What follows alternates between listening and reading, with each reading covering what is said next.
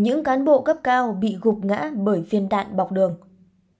Những cán bộ cấp cao bị xử lý, kỷ luật vừa qua dù có điều kiện sống tốt, lại được đào tạo, bồi dưỡng qua rất nhiều trường lớp, nhưng vẫn bị đánh gục bởi những viên đạn bọc đường. Từ những vụ án tham nhũng, tiêu cực mà các cơ quan chức năng phát hiện, xử lý gần đây đã nói lên những điều khác xa so với nhận thức của nhiều người về tham nhũng, tiêu cực. Thực tiễn thời gian qua cho thấy, lĩnh vực nào càng chuyên sâu, hoạt động khép kín càng dễ nảy sinh tham nhũng, tiêu cực. Đấu thầu, đấu giá, chứng khoán, tài chính, trái phiếu doanh nghiệp.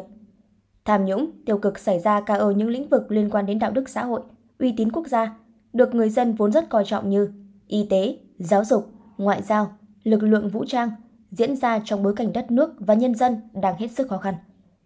Những vụ việc này có tính tổ chức, hệ thống, có sự móc nối, liên kết ở nhiều cấp, nhiều ngành, nhiều lĩnh vực, câu kết chặt chẽ giữa một số cán bộ có chức vụ, quyền hạn nhưng thoái hóa biến chất trong cơ quan nhà nước với doanh nghiệp, tổ chức ngoài nhà nước.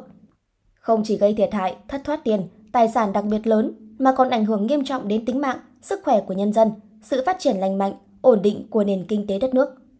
Đối tượng thực hiện hành vi tham nhũng, tiêu cực có cả cán bộ lãnh đạo, quản lý, thậm chí cấp cao và những công chức và nhiều người trong số đó là những người giàu. Vụ án xảy ra tại công ty Việt Á đã khởi tố hàng trăm cán bộ. Vụ án xảy ra trong lĩnh vực đăng kiểm đến nay đã khởi tố trên 400 người.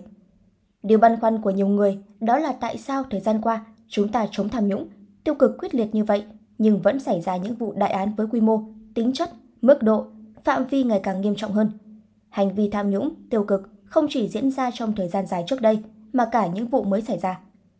Phải chăng vẫn còn một bộ phận cán bộ, đảng viên không biết sợ? Hay vì lợi ích đạt được từ những tham nhũng, tiêu cực quá lớn để họ sẵn sàng chấp nhận hy sinh đời bố để củng cố đời con? Hay do cơ chế, chính sách còn lòng lẻo sơ hở, công tác quản lý, kiểm tra, giám sát chưa nghiêm? Hàng loạt câu hỏi đặt ra và lý do nào đưa ra cũng đều có cái lý của nó. Nhưng nguyên nhân sâu xa của tham nhũng, tiêu cực như Chủ tịch Hồ Chí Minh đã chỉ ra từ năm 1969 và Tổng bí thư Nguyễn Phú Trọng nhiều lần nhấn mạnh, đó là do chủ nghĩa cá nhân, do sự suy thoái về tư tưởng chính trị, đạo đức, lối sống, do lòng tham của cán bộ, đảng viên.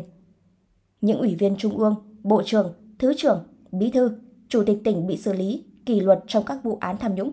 Tiêu cực vừa qua rõ ràng không phải là những người có điều kiện sống khó khăn, lại được đào tạo, bồi dưỡng qua rất nhiều trường lớp, nhưng vẫn bị đánh gục bởi những viên đạn bọc đường. Vấn đề đặt ra là phải từ công tác cán bộ, công việc gốc của Đảng, phải lựa chọn đúng người biết đặt lợi ích của tập thể, lợi ích chung lên trên lợi ích cá nhân.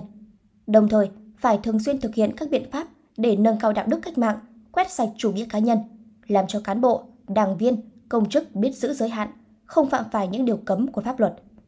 Cán bộ, đảng viên, công chức cũng là con người, là tổng hòa của các mối quan hệ xã hội, chịu sự chi phối, tác động của hoàn cảnh sống, cơ chế, luật pháp, môi trường công tác, sự lãnh đạo, quản lý, kiểm tra, giám sát của tổ chức.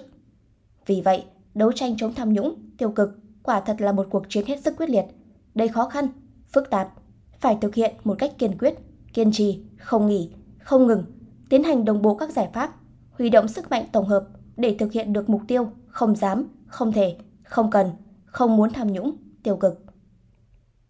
Từ Việt Nam Net, độc đáo TV tổng hợp và đưa tin. Tiếp cận hàng triệu khách hàng mục tiêu với mức chi phí rẻ không ngờ.